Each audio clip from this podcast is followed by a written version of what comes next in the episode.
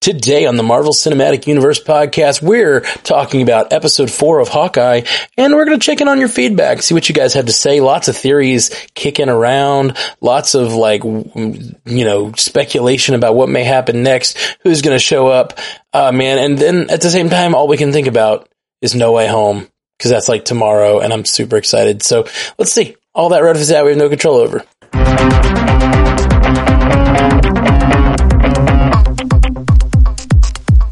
Welcome to the Marvel Cinematic Universe podcast. My name is Matthew Carroll. And I'm Ashley Coffin. Ashley Coffin, it is so good to have you here on the podcast today. Matthew, Matthew Carroll. We have just gotten to spend a really good week together. We did. We did. and indeed. it's only Tuesday. right. Wait, are you talking about the week in person or the both. We've Yeah, had a nice extended week Yeah, because a then nice, we've really been we've been together a lot since Sunday. Yeah, exactly. I was gonna say like uh we had we had a little panda host meetup in in Vegas last week. I don't know if you mentioned it on the actual cast. I know we've mentioned it on the stream. No. It was a bunch of hosts from Stranded Panda. We kind of met up in Vegas a little for a few days, and it was great. It was awesome to see you in person. Uh, Yes. and awesome to see some of the other hosts in person. Then we've been doing Bingers Assemble, which is the thing you guys need to check out if you haven't yet. I know I put, Yes, an, I yes, put an episode yes. in the feed, but we did, we have done all five episodes of the Spider-Man, um, all the previous Spider-Man movies, uh, and the last one will go, go up tomorrow. Uh, so we got one dropping today and one's dropping tomorrow, and they will be complete, completing the, uh, Spider-Man Bingers Assemble discussion about like what is what do they all mean for No Way Home and like so please go to no, go to Bingers Assemble hit subscribe it's really important to us as a gr- it's like it's a show that we've worked the hardest to grow in in the network and like I'd we'd love to see more people checking it out It was the very first show you had me on. That was my first. Yeah, uh, right. We did X Men. that's right it was our it was our first show we created after uh, MCU cast Oh yeah. Yeah, so as the first one, we had a lot of get a lot of our guest hosts on were was Bingers Assemble, and you were the first guest host on. I think any of them. Uh, you were Fox. Probably Fox. You guys did Carbon Ultra Carbon. That was definitely after X. Oh, it was after. yeah, yeah, yeah. They'd been on MCU cast, but I don't think uh, they'd been on Bingers yet. Um, but yeah, so super pumped to be here. Let's talk. Let's just jump in because we have lots of feedback. But I did want to So mention much top, feedback. Please go to Bingers Assemble. Bingers Assemble. Bingers Assemble. Symbol. there's interviews with actors. Go check it out. Yeah, we got that too. Big Yeah. time. that show's getting so cool. I'm excited for it. Well, let's dive in. We got our first uh, patron here over talking about Hawkeye. We have uh, Alyssa Jane says, uh, "Missed you guys on episode four, instant reaction, but Melissa, Jay Scotty, and Matthew Fox did really great. Mad props to Melissa for jumping in and taking the lead." Uh, Stranded Panda has grown so much so fast, and I love that the pool of hosts slash producers slash guests has grown with it to help carry the load. Uh, keep being awesome. nice. Thank you, Alyssa. That is so kind. And this is actually huge. This we we've done over 650 episodes of MCU Cast, and I believe crazy. that's the first one we me and Jeff couldn't do. Like it's always been me or Jeff and and a guest host if we've had guest hosts, but me Mm-hmm. and Jeff for the first time just could not make it. Jeff was busy and I had my internet wasn't working. So Yeah. uh, they went, but they they soldiered on without us, which I totally agree with Alyssa. It's super cool to have folks in the network that can pick up the slack when we just can't make it happen. So uh, in in the past, when stuff like that happened, it was just like, well, no episode, you know. yeah. Yeah. And so, and and even good. you weren't available. Like it was middle of the night, which you're I will never be available in the middle of the night. that is fair. That is fair. Nothing wrong with that. I I, I, you got- Couldn't do it. Gotta have your boundaries. I'm excited. It's tonight, man. I can't believe it's tonight. And there's so much to do. Oh my oh, god. gosh, because I've got to edit this one, edit v- v- Spider-Man two, and get those in the feeds before I go to. Well, not go before I don't go to bed, and I stay up till two a.m. But so if you're hearing this and it's Tuesday night, you need to stay up with me. Two a.m. Central. I'm watching Hawkeye. Which is 3 a.m. for me. It's even Yeah. worse. Well, you get up at like four a.m. Just get up early. Yeah. yeah. I'll do it for Moon Knight. I said it if we if we Okay. if, if we can't come in yeah, we'll figure it out. Figure Okay. it out. Anyway, Figured it. plowing forward. D- Okay, Jonathan Kim, another patron, says, Hey pandas, besides the Yelena appearance in this episode, I was more surprised with Laura, how she spoke a different language and was able to track down some hard to get info to help out Hawkeye. Could it be that she is slash was Mockingbird? It makes sense how she is calm with all the situations Clint is going through and provides him with the support. Uh, also, another interesting attention to detail Marvel put in was that there was no saved text to Laura before he texted her. Either it is an error by editing team or he has programs that automatically delete texts like Snapchat. Uh, Love you 3000, Jonathan. I've been seeing the Mockingbird thing a lot. I have two. We have actually like a number of these. Yeah. Well, let me let me throw throw in a few others here real quick since we've got them. Uh, Will Fowler says, "Hey host, a quick thought. I think it, Hawkeye's wife might be have been a Shield agent uh, before having children. Uh, Three thousand and all that jazz and all that jazz. Don't get me started. Oh, I, I would love to. Uh, then, then we got a couple here that go a little more deep, a little deeper into it. We got Walter uh, Kreis- Kreisky. Uh, the third says, "All right, so I saw this theory somewhere, and it's just making more and more sense. Uh, Clint's wife is way too nonchalant about all of it. She's okay with what's going on, him risking his life, uh, sending the kids home while he stays in New York City, um, etc. In one of the phone conversations, she asks something like, "What's the play?" And he says, "Catch and release." Uh, she knows the lingo. She's relaxed with all he's doing slash risking. I'm starting to believe she's a retired agent. Uh, and he's worried about her cover. Uh, maybe it's her retirement Rolex and the name on it isn't Laura. Uh, what if it's Bobby and she's Mockingbird? They do end up married in the comics. So, like, these are really starting to, like, come together, right? Like, these theories about Yeah. the watch, like, And how Fury helped set up the safe house and helped him keep everything undercover. absolutely. Did that that watch looked a little big? Like, not that I'm going to say that girls, you know, girls can't wear big watches, but it looked like a big man's Rolex. Yeah, I, you're the fashion one, so you, I'd have to Yeah, trust you I might. that. I mean, that all that stuff's in now, oversized. So I digress, but I don't know. I love it. I love it. They like, you come in with one fashion thing, but I'm like, I need you to go fashion correspondent on me. And you're like, well, actually, it is in now. Big, big is in. That's a big- that Billie Eilish has those giant watches. I, I gotta get giant watches. The, the Flava Flav style, or is are we talking just big? That's like neck clock. yeah, he's the neck clock guy. They're like this. Those screens are like that big. I'm like, I never need to know how uh, that time that that much. You know. yeah. No, yeah, there's, there's just no need for a watch anymore. They just shouldn't exist.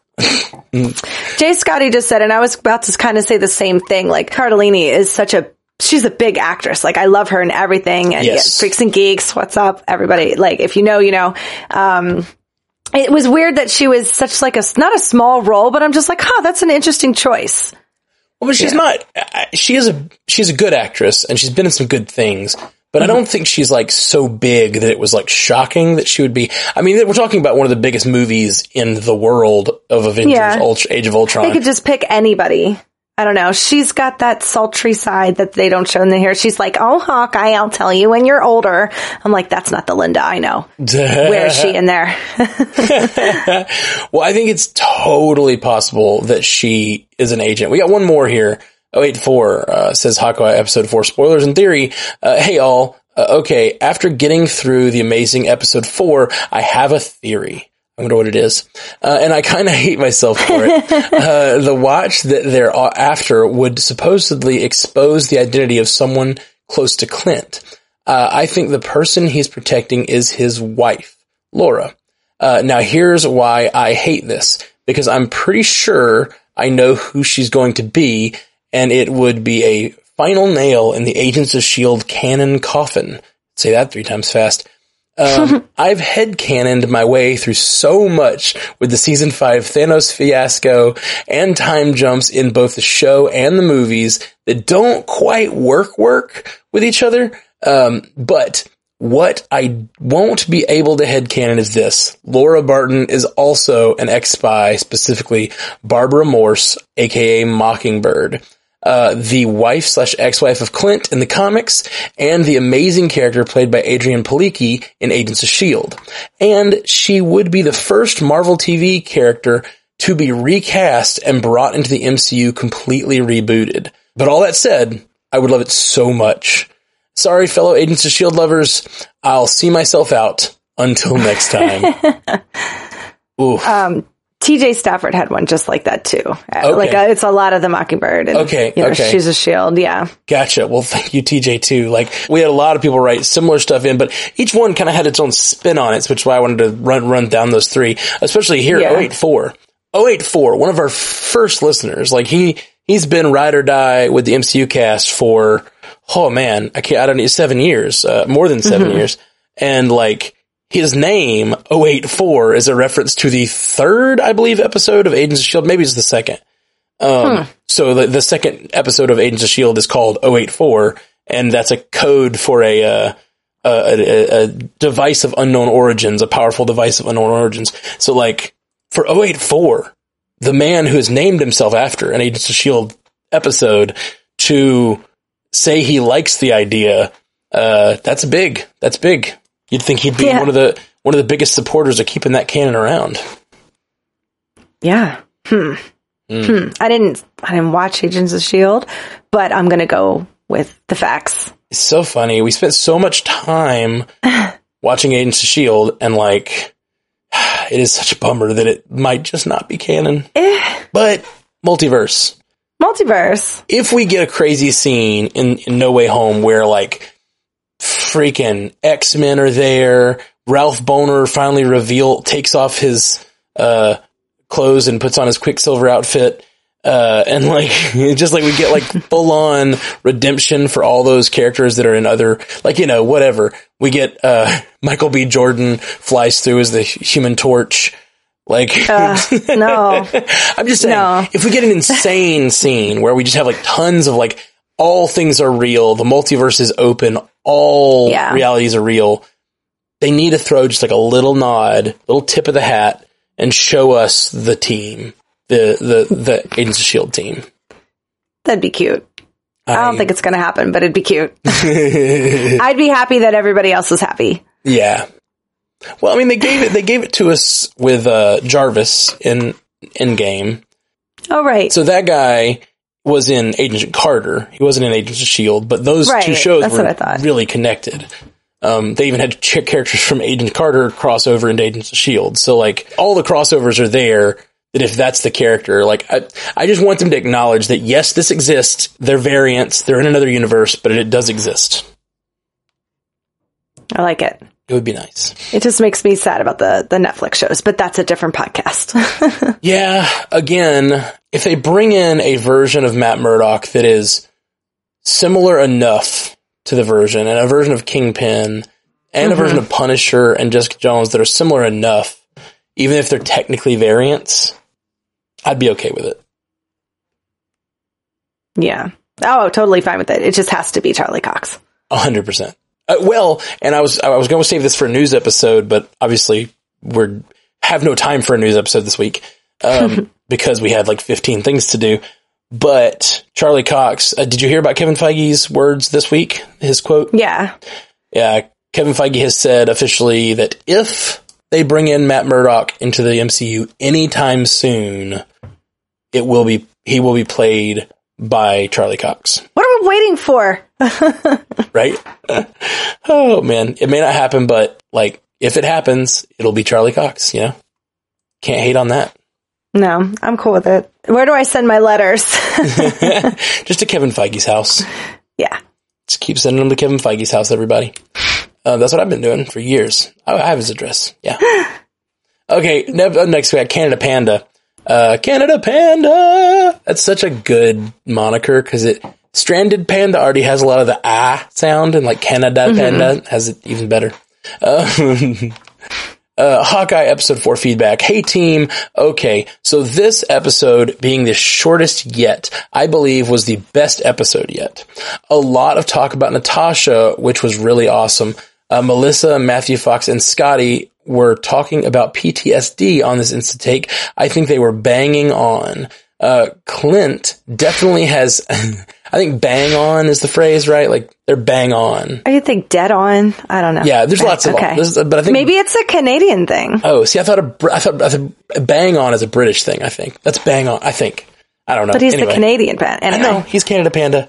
Maybe he's maybe he's a Brit, pretty brittle, a Brit. Here we go again. We should just not do it. we don't know anything about any other country. the sports ball. the sports ball. Yeah, that's, that was so funny. We like, we were arguing on one of our episodes about, uh, for Bingers Assemble about which of the sports this one thing. I was like, was that football or is that rugby or is that soccer? And like she was saying it was rugby, I was saying it looked like soccer, and then later we found out it was like neither. yeah, it's American uh, Australian rules football, and I'm like, so we're all right and wrong at the same Yeah, time. yeah. I don't know. I don't want to play Why do anymore. we need so many sports that are the same? As I said many times, we mentioned sports. Let's just move on. move on. Okay. Uh, continuing, Canada Panda says Clint definitely has PTSD, no doubt. Uh, my only gripe with this episode is Kate's mother runs a security business and Kate herself works there. How did she not know that she had tripped a silent alarm? Uh, that is total plot hole. Either she is completely oblivious or the writers failed on that one. Otherwise, best episode yet. I don't think she works True. for her mom, right? I thought she kept asking her to come work for her mom. she says you're almost done with school, then you can finally join the business, I believe is what was said in a previous episode. yeah, So I don't think she works there yet. not yet.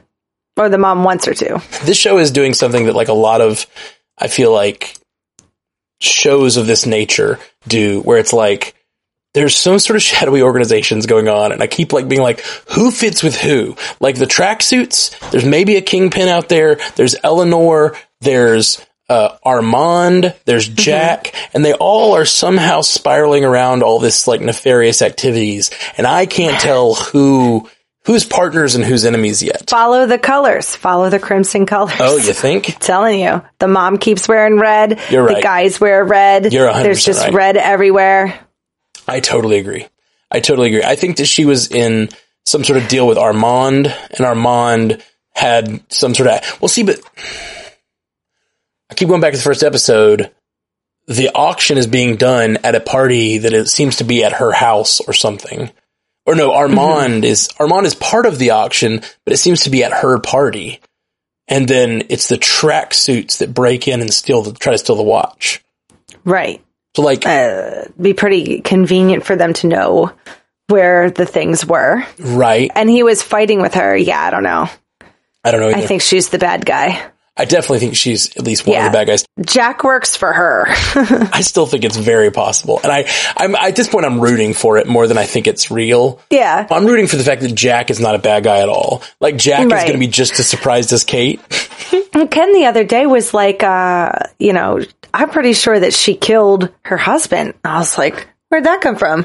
Yeah. Yeah, She was like, yeah, I mean, all of a sudden he's gone and she's like, dad's dead. Let's go. I'm like, oh, that's a great point. I didn't even think about that. Like she probably did something because he was going to leave her. Yeah, no, we've had a bunch of. Well, he wasn't going to leave her. He was insisting they Or- sell the house. I think.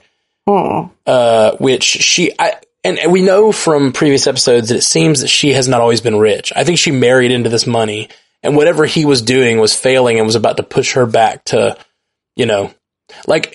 Here, like here's a little head canon. Like, what if Kingpin or someone like him was muscling into um, her husband's business and saying like, you either give up this business to us or you do it and you work for us. Like you, you got to basically be a criminal or, you know, or, or back out or, or like, or, or give up your work, you know?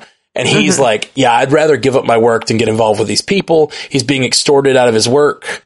And then she says, no, we need to stay. Like we, ha- I'm rich for the first time in my life. I finally have power. I want to stay here, you know? Yeah. So I'm going to push you out the window. It's a little extreme. I think there'll be a little bit more to it, but I just guessing. like, how much did she not want to go back to a life of being poor? hmm That's the thing. Like, are we going to get her backstory where we see like her, the hard life she lived? You know, hmm How many episodes is this? Eight? six. Two. So, wait, and what episode's this? this Five? five comes on tonight. We're not going to see any backstory. Well, oh no. they've started multiple episodes of backstory. That's Um, true. So we still may get backstory for Yelena, Kingpin, uh, Eleanor. We've gotten a Maya backstory, and what did we get this? And we got we got uh, obviously uh, Kate's backstory. hmm By the way, Clint Barton. She calls him CB1 at one point in this episode. Like, how is her name not Kate Bishop spelled with a C? And she could Oh, be. CB2. Like, it's very much, very comic booky thing to do to give someone the same initials that's going to take over the mantle. And it's weird that they didn't do that. It's very true. And it almost feels like a call out that she calls him CB1 and she's clearly trying to take up the mantle here. But like, who's CB2? What does she mean CB1? I don't know. I don't either. I'm mad about it. Makes me mad. I'm so mad.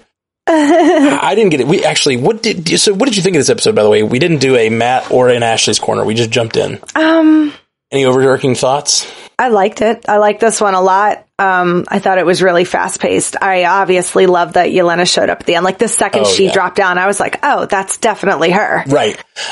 I couldn't believe that Hawkeye didn't know it wasn't Maya because their stature is completely different. Oh, he thought it wasn't, he knew it wasn't Maya. No, he says, "Who am I fighting then?" Because he's like, "I've got Maya on the roof." Oh, and she's yeah. like, "No, I'm fighting Maya here." And he's like, "Who am I fighting then?" And I was like, Yeah. "You're Hawkeye. You know that's not Maya. You've fought her twice. That's definitely not Maya." He's tired. Okay. I love it. I love it so much because you started this whole series being like, "Fine, I guess we'll watch six episodes about Hawkeye," and now you're defending him. I love it. I just get it. You're like, oh, we're probably like close to the same age. She's tired. I get it. My knees hurt. His knees hurt. you are not close to the same age as Hawkeye. I know. I know. I don't know. He's supposed to be. Were, were you fishing for a compliment there? no, no, I was just understanding tired. I don't know. I really hope that she does not kill him. Like that's all I got from the end of this is like uh, it's a Christmas thing. Like why would Disney like I don't know. Are they going to go that far? Are they going to Joss Whedon this and, and kill him off for the greater good of the story and for a character learning something from it?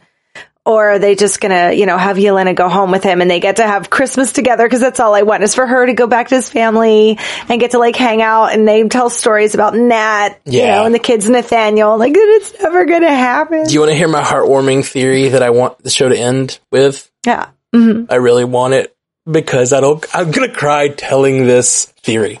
Okay. because it's this scene in movies that makes me cry more than any other scene in movies. There's a moment in this episode, in episode four, where he looks at the screen and Hawkeye cries. He doesn't cry. He grabs his mouth in that manly way that like, I'm not going to cry, but it's Yeah, him it watching. down. Yeah, that's right. Push the emotions down. That's what a man does.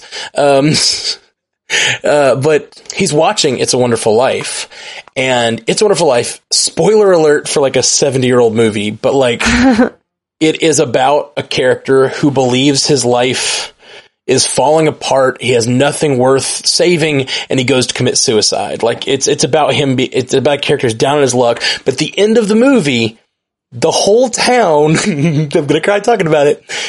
Spoiler alert, because it is like the best scene. And if you haven't seen it, you should skip forward a minute and go watch that movie instead of watching No Way Home tomorrow. Uh, Don't do that. No, seriously. Uh, it's a Wonderful Life. At the end of the movie, the whole point of the movie is he sees his life as meaningless and has fallen apart and like, he's like, everything's gone. But at the end of the movie, the whole town shows up for him. You know what I'm talking about? I don't know. Have you seen this movie? Oh yeah, no, I know what Okay. you're talking about. So Keep they, painting your picture. You got this. his his ta- the whole town shows up one by one because he's lost some money and like he's gonna he's gonna be like arrested because he lost the money and his family's gonna be destitute and he's gonna lose the house and da da da da. He thinks his life's over. Uh, and then the whole town, one by one, shows up and says like, no, you did this thing for me 20 years ago. Here's a little money. And no, you did this thing for me. And the whole town rallies around to help, uh, Jimmy Stewart's character. Mm-hmm. is one of the best scenes, I think, in all, all, all media. He's watching that scene and he kind of like grabs his mouth and like, there's that moment. Well, at the same time, this whole episode, Hawkeye's talking about what his life is, work is. And he's talking about how his life work is about hurting people. And he mm-hmm. talks about how like his whole life is mitigating loss. Like that's this, that he says this life is all about mitigating loss. Like it's all about like choosing what you're worth, what's, what, what you can and can't lose. Like he's, yeah she's like, no, no, you save people. And he's like, no, no, no, I hurt people. Like, sure, there's, there's investigations and stuff first, but in the end, I've, I was trained to hurt people. And like, that's yeah. how mm-hmm. Jimmy Stewart feels in It's a Wonderful Life is that his whole life has led to nothing but this big painful thing. And I think that we could have a scene like that at the end of Hawkeye where like, maybe it's this story, maybe it's story arcs from all of the MCU, but other people show up to help Hawkeye that he's helped. Like I, you know, you see, I hope so. You see it in the way he like interacts with the tracksuits. Like he mm-hmm. genuinely doesn't want to hurt them. He doesn't yeah. really want to hurt these people. He's trying to help them. Um, anyway, I, I like it just. Doesn't be cute. I saw that. I'd prefer like, that over him dying. Yeah, me too. me too. I don't think they're going to kill him. I really don't. Like, I hope not. That was my theory, partially just to tease Jeff for the last few months if they do it for this, sh- like I'd be shocked, and I'd actually be like, "Okay, Marvel, oh, you're not you're not messing around. Let's let's get dark." And I I wouldn't hate it, but it'd make me sad. But then I'd feel feelings, and that's good. yeah, that is always good. That is always good. You want me to care about Hawkeye, kill him. Change my whole tune. I'll be like, he was the greatest. How funny. Uh, well, yeah, I just think that the tone of this show is no longer the tone that we were maybe expecting. We knew, and mm-hmm. it, it is kind of like his life, the tone of his life right now is really dark, but like, yeah. Yeah. Um, I was excited to see them drinking those cocktails because we drink them all the time. The slushy things, if you can find them at your local grocery store, do it. They're the best. The, the vodka slushies, yeah. it's already in there, those and they're like twelve percent. And they're they're yeah. high percentage. Yeah, yeah they're the best. They are. They are. I've got a lot of friends who love those. Um, love them. a, a couple other things, I guess, while we're just kind of covering our thoughts on this episode, like he says to Maya that Black Widow killed Oh yeah. Um, Ronin. Ronin. Right? Which is not untrue. Not untrue, but at the end of the thing, he says, "Oh no, it's the Black Widow assassin." It's a Black Widow assassin. Is that what he says? Does he say a yeah. Black Widow assassin? Okay. Yeah, like it just got real. There's a Black Widow assassin. Okay, I thought he said the Black Widow assassin. In which case, I was worried that maybe Maya would think that Yelena had killed Ronin. Oh. Which, not that anyone cares. And even if she Ronin. did, yeah, like, sorry, I didn't know you. right. Well, and Ronin wasn't her friend. Ronin was someone she wants to kill. So I guess, like, right. I don't know. I just, it just made me think, like, maybe there's going to be some confusion there, but uh, I guess maybe not. Yeah. No, that's why he's like, you got to go home. It just got very real. We're in big trouble, girl. You got to go. we got to go. there's, there's a moment where Eleanor tells Hawkeye, in your line of work, you must endure loss like this. And then she brings up Natasha. Oh, tread lightly, bitch. Right? I was not, oh, I was like, whew, you better watch what you say. You choose your next words carefully. You best be glad that Hawkeye is a kinder and gentler man than I. Uh, yeah, he was like, bye. yeah. Uh, well, I just thought the way she says your, she says like, in your line of work as if she has a complementary but different line of work. Like, yeah, like bad guy. Exactly. Like there's really like a, a stank on the way she says your, like, in in my line of work, I do what I have to do to hurt whoever I have to to make my family good. In your line of work, you sacrifice whatever you have to to help the greater good. I think I'm doing the right thing. I'm actually caring yeah. about my daughter, you know? Mm-hmm. I just thought that was an interesting line, the way she put it. Yeah, good point. And then the only other thing I had in my notes was that like there's a line where they're talking about the track suits and they say, uh, you think he's they're laundering money for the big man, which could in that context mean Armand. but Right. the big man, come better on. be Fisk. It better better be be Fisk. Fisk. Everybody wants, you know, Eleanor to have called Val, who went to get um, Yelena, Yelena, but right. what if she called Fisk and Fisk called Val? I don't know. Absolutely. There's so many possibilities because Yelena didn't look like she was there to kill anybody. She was just testing the waters, seeing what she was working with. Because Yeah. she could have taken them out pretty quickly, Absolutely. Absolutely especially. Kate. Yeah. I, I think there's, I, I love all the theories about who called who and whether Yelena was already on this mission before the show started or whether something in the show activated Mm-hmm. Which is a good her. possibility too. Yeah, yeah, absolutely. Okay, getting back to the feedback, we got another patron, uh, Fear Mjolnir says, Hey guys, it's me again. I'm sorry I have so much feedback and this is my only outlet for Marvel stuff, lol. Uh, but this will be long, so I apologize in advance.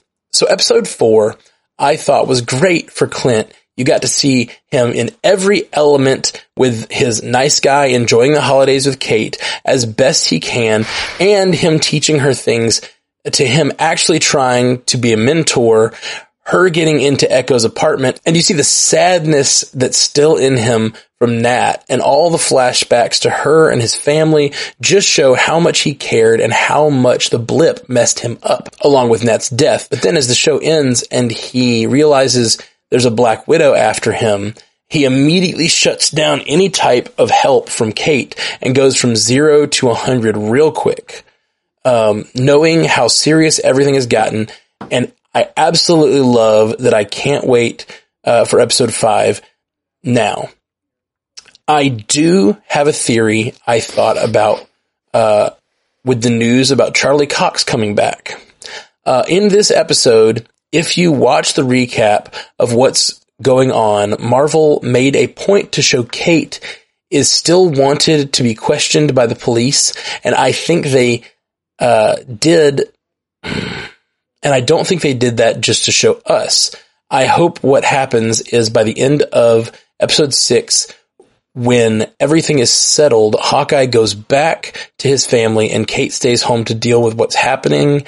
And then the police show up and she gets taken down to be questioned and seeing how Kate is about Hawkeye, she starts just gushing about how the last few days she's been hanging out with an Avenger. And midway through the questioning by the police, all of a sudden a lawyer shows up to tell her to stop talking. And then boom, you see none other than Matthew Murdock. Once again, sorry for the being so long. I probably should have done a voicemail, uh, but I don't know how to do that, and I'm at work. Uh, thank you for, thank you so much. I hope everyone is loving this show as much as I am. Sweet. thank you, Fear Mjolnir. Four other people's feedbacks aren't going to get read now, Filmioner. I hope you feel good about that. you can cut that. I'm kidding. No, it was Just funny. kidding. It was, a, it was a funny joke. No, no, we love it. All the feedback, uh, especially those from the patrons who are, you know, making the show happen. So thank you. Um, but I will say, if you, if you guys do want to leave a voicemail, the best way to do that is just take out your phone and there's a voice memo app of some sort on almost every smartphone. Just record yourself into your phone because then it doesn't have to go through the wires or whatever. And it sounds pretty dang good. And you can just email that into mcucast at gmail.com. Um, yeah, I think that's absolutely a good way that Daredevil can come in. What do you think? I think it's great. I think it's great. I prefer it being in Spider-Man. Um, personally, I just think that'd be a little bit more impactful, but he can do both. It just, I, I, wherever I get him back, I don't care. I just want him back. Give him back. I'm with you. I feel like we're overstuffing everything. Like this show's got a lot to do. we learned a lesson about overstuffing. yes, week, we did. as in movies. Oh, wait, are you talking about the amount of drinking we did in Vegas or are you talking about Yes. the amount? And yes, and yes, no, uh, no, the, uh, this is, this is definitely a problem with all the Spider-Man movies that we watched. Like a lot of them have really pro- a big problem with overstuffing and like fitting too many plot lines. And so, I mean, I'd probably be cool with it in this show if he came back as a lawyer, but I think like a better fit would probably be either Spider-Man as a cameo or eh, he could be even a main character in something like the Echo TV show that's been announced or She-Hulk because that's going to be all about yeah. lawyers. Like totally would work well there. I love it. I can't wait. But I think we will continue to get these theories every time there's any possible reason there would be a lawyer on screen. Yeah, it's Matt Murdock. Just bring him back and we'll stop having these theories constantly. What's his What's his thing called? Murdock and what's his friend's name? Nelson, Nelson Murdock. Nelson Murdock. and Page now. It's Nelson Murdock and Page. Mm, we can do without the page. Ah. I love Nelson her. Murdock. Yeah, she's great. Nelson Murdock. Whatever. I'm down with it. I liked it. I like that ending, and I like her character a lot. Uh, okay, let's see. Dylan Hutzinger on Patreon. Uh, thank you again for pay- being a patron. It says, "Hey guys, I'm freaking loving Hawkeye. Seeing them develop the character of Clint and introduce Kate has been enough." To make the series amazing, but the supporting characters, prospects of Kingpin, and the Queen, Yelena, uh, push this to the top with Loki for me in terms of the Disney Plus shows.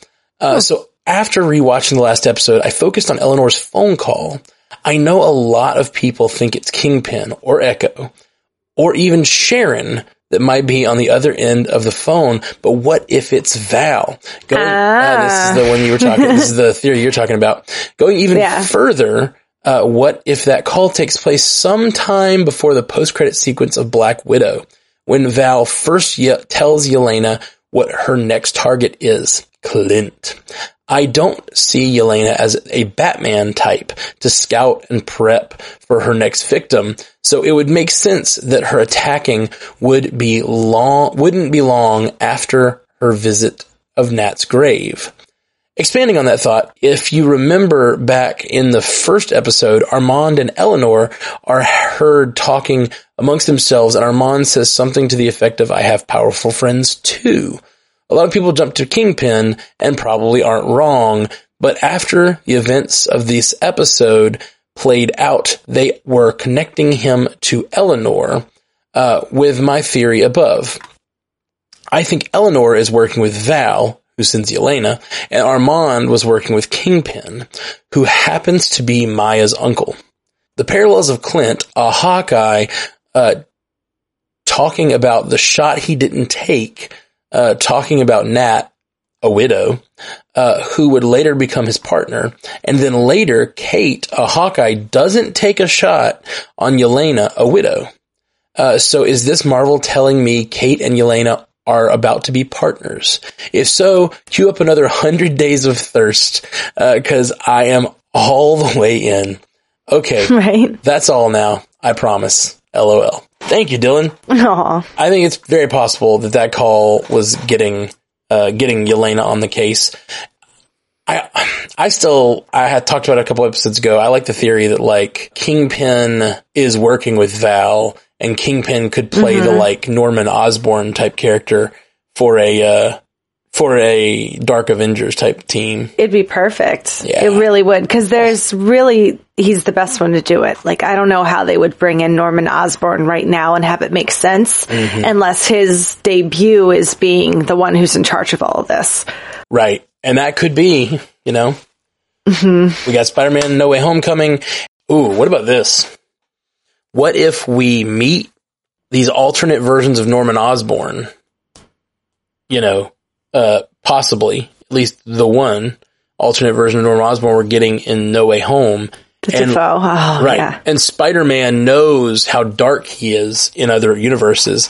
And Spider-Man comes home to find out like that he's the head of the new Avengers team. And he's like, Oh no, I know all about you. Like I know, I know who this guy is. I fought this guy from another universe, you know? That could Yeah. be, that could be cool. and then you gotta like, that'd be great. and then like, then you could treat Norman Osborn for like two or three movies like he's just a guy trying to do his best. And you have to decide like, I don't know, is he really evil or not? Like, and Spoiler alert. what? What did I do? he is always, no, he is always pretty evil. Oh, right, right, right. Yeah. In most, yeah, for sure. but maybe not, you know, you could like, I, I like the idea of like a conflicted Peter trying to decide whether like a variant of a person is that person. You know what I mean? Mm-hmm. Mm, or can they be different? can they be different? Okay. Let's get through a few more of these. We got Abby Fenton says, um, I think this was written after episode three. Hey, MCU cast, I know this email is going to be way too long, so I apologize up front. but as a disabled activist, uh, there's just not that many opportunities to talk about actual good representation. First off, I want to clarify that within this disability community, there are folks who prefer person first, uh, which would be person with a disability, uh, and there are a growing number of folks identity first, uh, language, which would be disabled person. Uh, when speaking generally, uh, you can use either one. Uh, when talking with specific person, it's always good to clarify which phrasing they prefer, which you guys did a great job on the episode. Second, Though not deaf or hard of hearing myself, I have spent a while studying the deaf community and wanted to point out additional complexity the show dealt with. In general, like Matthew Fox said, they did a great job distinguishing between the cultural identity of deafness versus being hard of hearing. Getting into the details, the show grappled with the notion of oralism, or lip reading and speaking versus signing or using ASL. Historically, deaf students have been forced to attend speaking schools and or forced to learn to lip read and speak at schools for the deaf instead of learning ASL. This has denied lots of deaf people access to their own language and culture. The show referenced the deaf school Mai used to go, which used ASL. We, as viewers, got a glimpse of the isolation it might be like going to a hearing school, especially when Maya previously went to a school where she could communicate with everyone.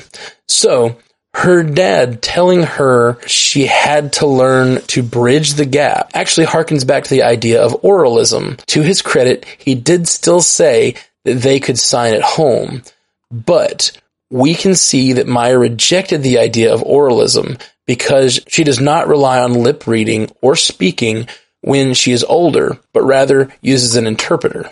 I love seeing her fully embody deaf pride. Also, the first conversation between Maya and Clint, Maya says that you might find that you're better off without it. Clint responds, yeah, sometimes I think that very same thing. Uh, this is a great throwaway line that captures the experience of a lot of folks. That there is a peace, simplicity, and joy in being deaf, hard of hearing, or otherwise disabled. Anyways, I can go on and on, but I wanted to give you all a little more context for the richness and representation. Love you 3000, Abby. Thank you, Abby. Thank you so much for all of that context and, uh, stuff that we would not otherwise be able to provide here on the show. That's really cool. Yeah. I'm just happy to be getting more of it. And I think especially with an Echo show being announced, like it's very possible that that'll be like a mainstay for her character going forward. That sort of, uh, like you said, deaf pride. It reminded me of like, um, a quiet place when mm-hmm. she grabs, uh, Cillian Murphy's face and she's like, enunciate. mm. Cause she can't hear him, but as long as she looks at him, he, she can read his lips. Okay. Which is, you know, I've done, when we did a commercial for our work. Place? Where's it? Where's It's a quiet place too. Oh, right, right, right. Okay, gotcha. I did a commercial at my job and we weren't going to be able to be heard. So they were like, just say anything. And me and my coworker, we just let off a string of curse words. Well, we're pretending to be excited about the granite. We're like, I'm not going to repeat them here. So then the, the person's like, oh, stop. Like people can read your lips. You can't say that. We're like, oh, didn't That's think funny. about it. Yeah. it's like a really neat ability. Mm-hmm. Uh, but like, like, like Abby said, like the, the peace and tranquility of deafness is something I've never really considered. That's interesting. Yeah. It's hard to wrap your head around. It definitely is. As someone who is a little obsessive with listening to audio content, like I basically have audio content on at all times. I kind of have, mm-hmm. yeah, I, I, probably have a problem. Honestly, I probably need more peace and tranquility in my life. Yeah, I can't. we watched three movies yesterday. Ken's like, "Are you done?" I'm like, "No, I could watch. Do you want to watch something else?" Like, I could just keep going and going and going. we have a problem. Hi, my name is Ashley, and I have a content problem. yep, same. I'm right there with you.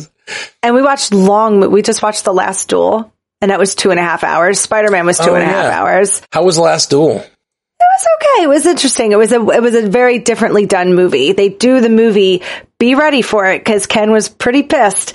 They do the the story three times, the same story, but from three different perspectives. So you Oh. watch this whole thing and you think it's going to go into another scene, and then it's like boom, chapter two from this per- person's view, and Ken's like, "Oh my god, we have to watch it all over again." But like the subtle differences as you start to watch it, it's very well done, and we enjoyed it. We enjoyed it. Oh yeah, It's just very, it's That- long. That sounds fascinating and interesting, but like, yeah, I can see it being super frustrating too. Well, it's like it's supposed to be France and it's Matt Damon and it's Adam Driver and everybody's, they're not just like English or anything. They're American. They're just like, yes, my lord, I will go to Sir Ben Affleck and I will bring him his cup. And then Ben Affleck shows up with bleached hair and bleached eyebrows. And I'm like, what the hell is going on? But then it all started to make sense. That's funny. Yeah, that's funny. Especially, it's it's kind of like this weird accepted thing that movies that happen in Europe, especially olden times in Europe, are just like they're all British. Like that's just like yeah, our at least do British. But they were like, nah, we're going to Kevin Costner this. well, no, I kind of like it though. I kind of like it. It's Yeah. like. No, we're not going to Kevin Costner this. That's funny. That's hilarious. And uh, Matt Damon and Ben Affleck, they wrote the screenplay for this too. They're Oh. very good. Interesting. That's a. Mm-hmm. Is this the first thing they've done since Goodwill Hunting? I think uh, they may be writing together that I know of. Probably not, uh, but I know that, maybe something that was um, big. Ben Affleck's done a couple other writing and directing. He won the efforts. Academy Award for Argo. Yeah. Did he write that or just Wow, I it? said that. I think maybe both, Okay. Cool. but maybe I know he directed it. That's super cool. I said Argo so Philadelphian. Jesus Christ. Argo, Argo. Chasing moonbeams. okay. All right, I'm going to run through a couple more of these. We got TJ Stafford on Gmail says, Yelena has arrived. I don't have much else to say about it other than to express my joy and more than just a little thirst. Uh, can't wait to see where things go from here. Uh, my main takeaway from this episode is that I need more information on Laura Barton. Oh, there we go. Uh, we really know nothing about her, but in the series, we've seen her have a lot more information about Clint's spy days than we would have first thought.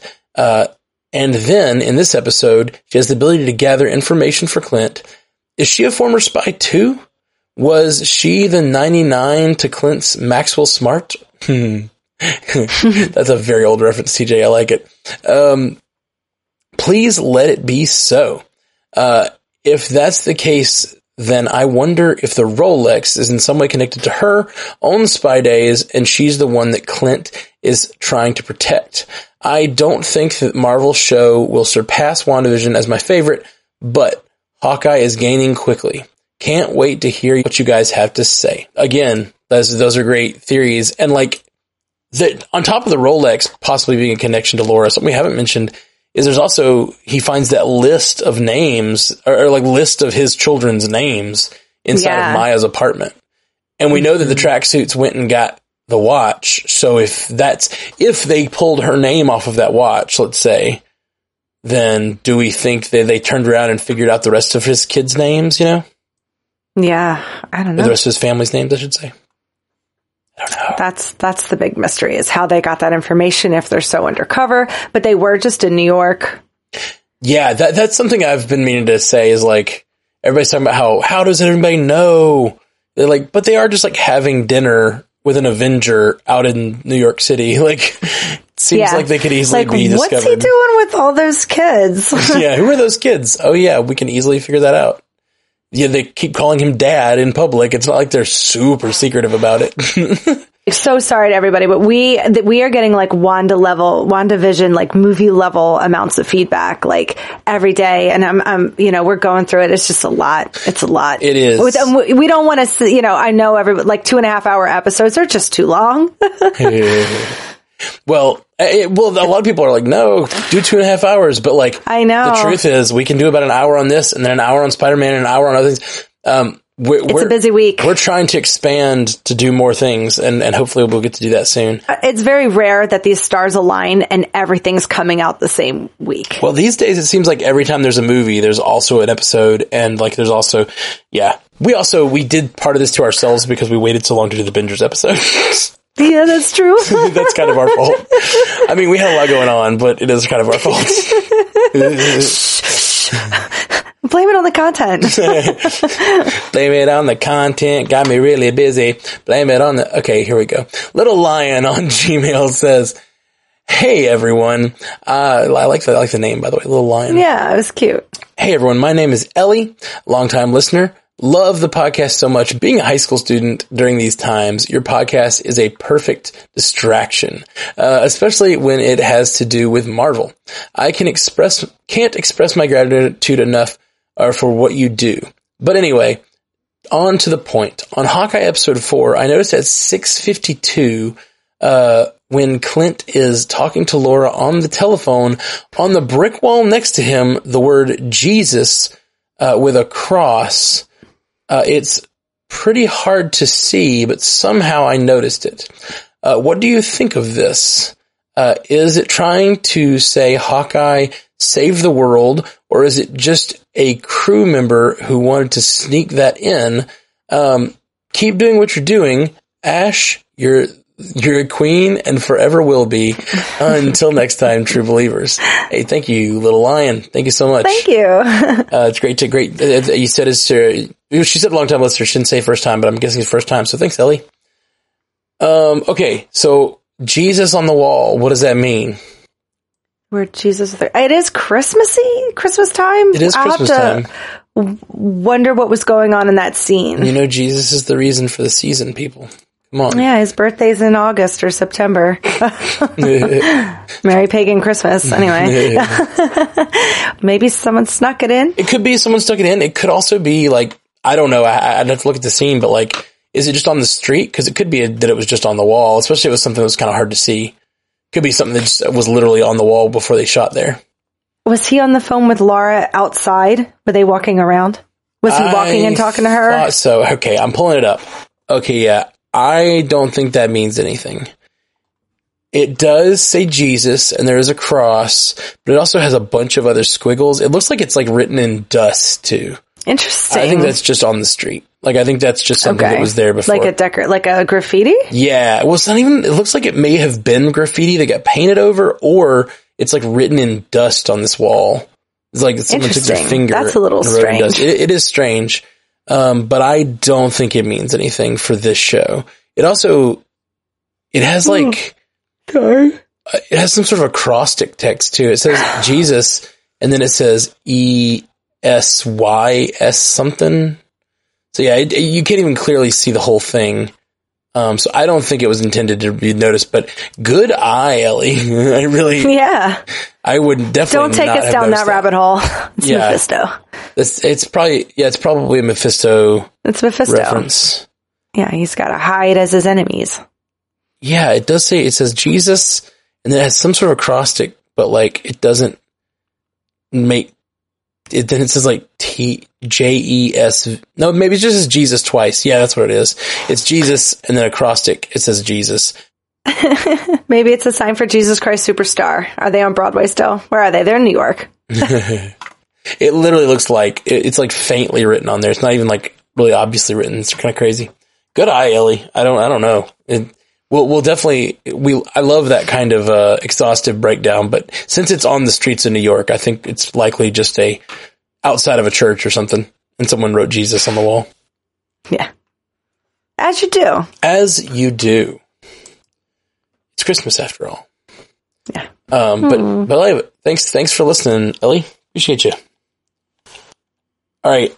Next, we got Avni Bakshi on Gmail. Uh, says, it was amazing. I loved it. Uh, not much echo though. Uh, frowny face. but hey, we got Yelena and the last moment in the episode, heart wrenching. I love Kate, Jack. Uh, I love Kate.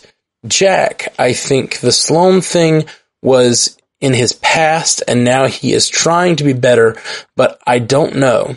we got more of Clint and Kate together. Uh, they have a really wholesome relationship and Kate forgave him for his past saying it was in the past and I loved it. I mean, that line is really good. Um, oh, and hello. Uh, well, that's, well, that's all I got for today. Bye. Bye. Yay. Thanks, thanks, Avni. Um, I love that line when she says, it's in the past. He says, no, it's tied to me. Like, It's tied to my family. Hawkeye is such a kind of warm-hearted character, and he's in this show that is super warm-hearted. And like, it's Christmas. Look, it's Christmas. But then if you uh, look at this, like the way he's thinking about the world, he's in a really dark place. You know. Mm-hmm. Let's see. Next up, we got Gregory Cayley on Gmail. Hello to my wonderful stranded panda family. I hope you guys are doing wonderful. Hawkeye. This show is incredible and I'm finding it all very emotional. Christmas for me is the most wonderful time of the year, pun intended.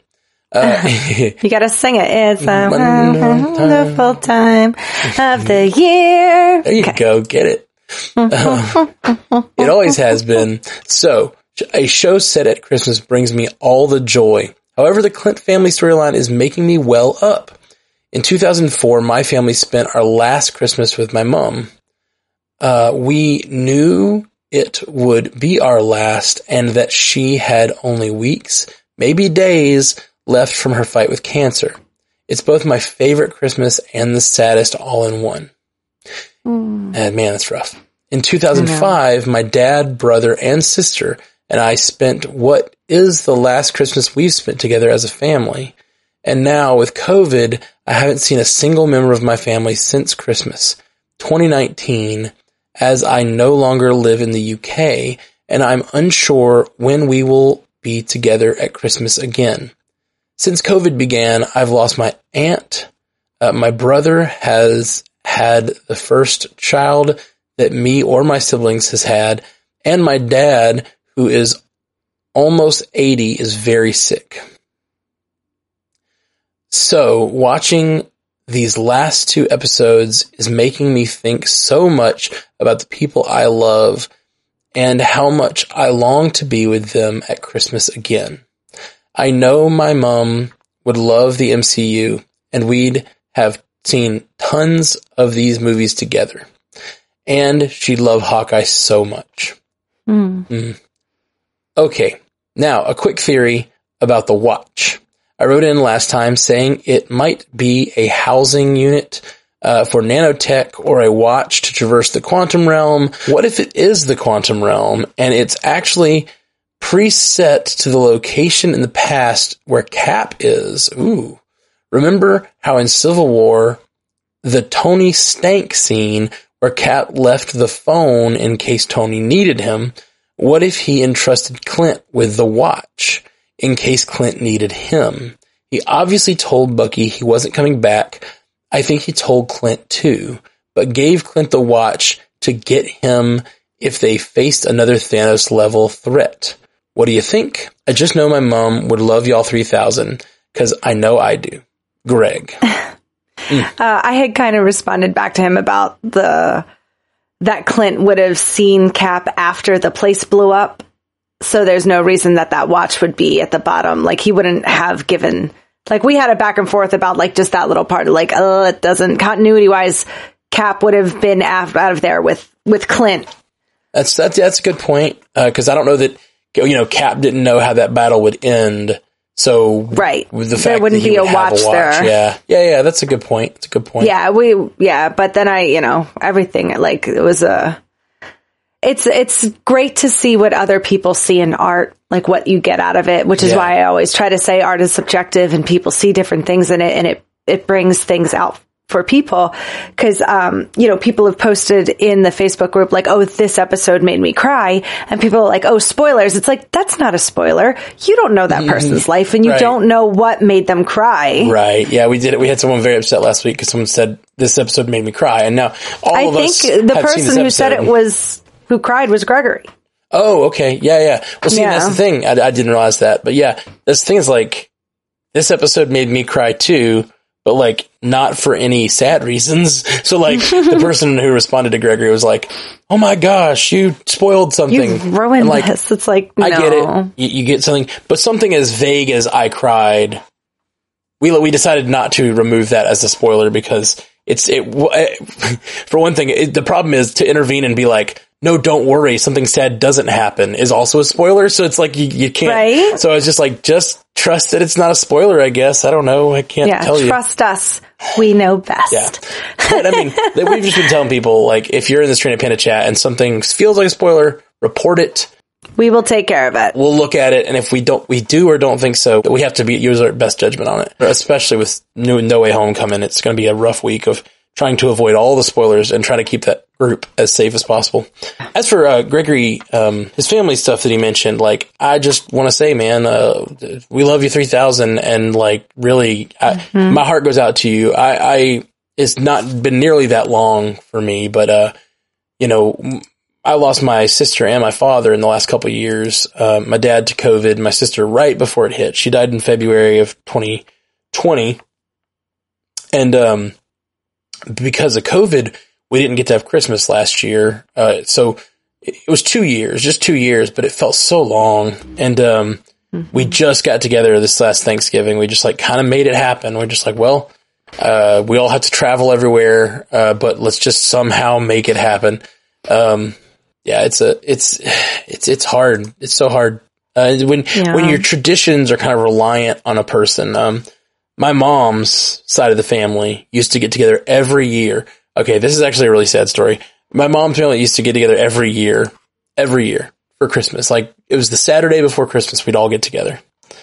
And then the beginning of 2020, I was like, we got to have a group. We got to start a group uh, on Facebook. We'll get everybody in it, and we've got to plan something. Because since my grandmother died, we didn't get together. So it's been like ten years. That side of the family just hasn't gotten together, Wow. which is really a bummer. It's like literally my mom's sisters have not all been in the same place. It- even just because their mom passed, it's just like there's no one there to be like, it's that day. Everybody show up at my house, you know. So I was like, I'm going to be mm-hmm. that person, and I did it. And I started a group that was like, everybody meet up for Christmas. Here's we're starting a group, and we do. I was like, I'm going to do it. And then it was right after that party, everybody had COVID because I didn't go to the party, but it was like I had started this group that was like, let's all have a party for Christmas. I started it in January, but then March COVID hit, and then they used that group. They're like, we're having a party, and I was like, no, guys, No. don't have a party. And then that's when my dad died. Was like shortly after that party. it's, it's like of COVID, and I was like, I tried tried to I tried to do a nice thing, have everybody together for Christmas, and uh, that party gave everybody COVID. It's like, But you told everybody not to go. I know You I did the right I thing. Did, yeah. I did, but still, it's just it's uh, it's just tough. COVID has sucked so bad, especially when you've got like elderly or infirm people in your life that you you don't know how many years you have with them, you know. yeah. And I, I there's people in my life I'd really like to go see, but I know the best thing for them is to stay away. It's just oof, just tough, tough It's times. the worst.